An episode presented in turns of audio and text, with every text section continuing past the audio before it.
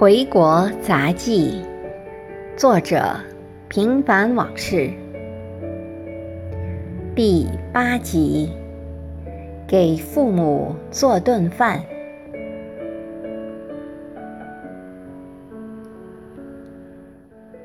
说来惭愧，成家立业后，我做了近三十年的饭，竟没有一顿是做给父母吃的。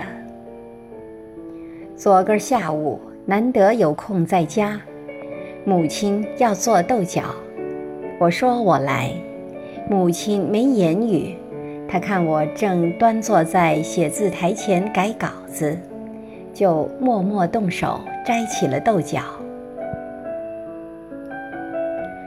我听见厨房里的动静，口是心非的大声喊道：“还是我来吧。”身子。却依旧钉子一样嵌在椅子上。母亲没作声，但手并没闲着。菜盆的叮当声便说明了一切。我原想把手里的稿子改完了再去做饭，但又担心母亲把一切都做好了，让自己的承诺再一次落空。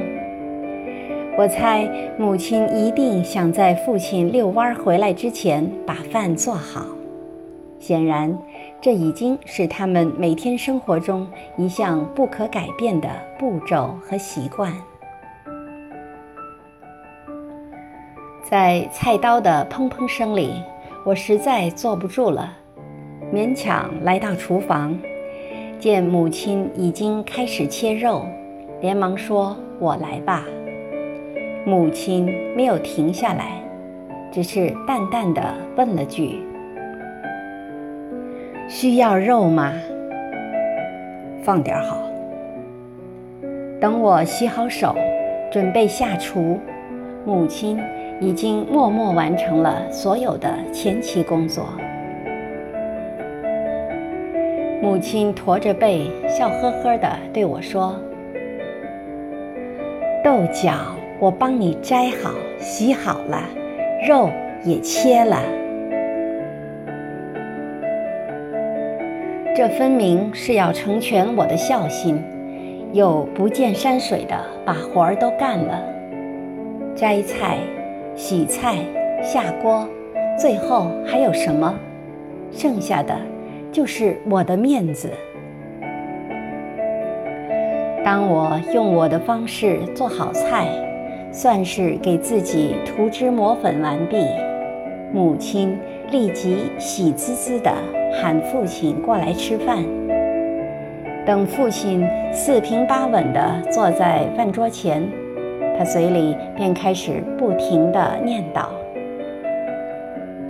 老头子，这是儿子做的，你都想象不出有多香。”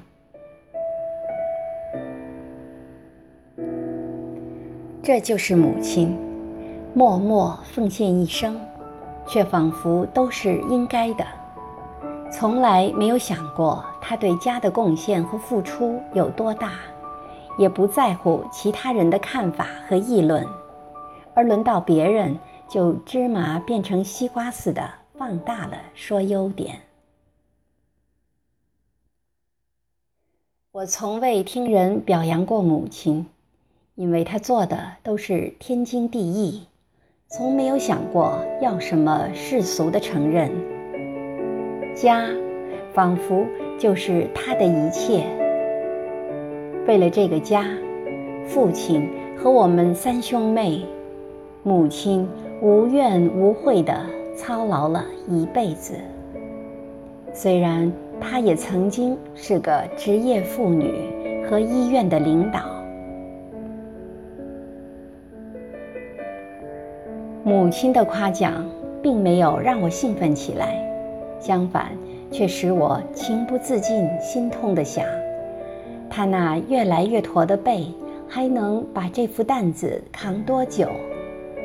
如果哪一天他负担不动了怎么办？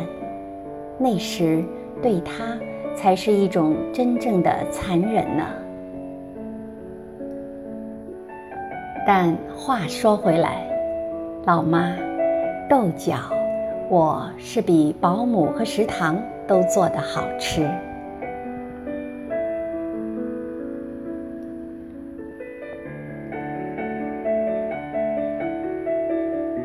感谢您的收听，敬请继续关注《回国杂记》系列第九集《粽子的味道》。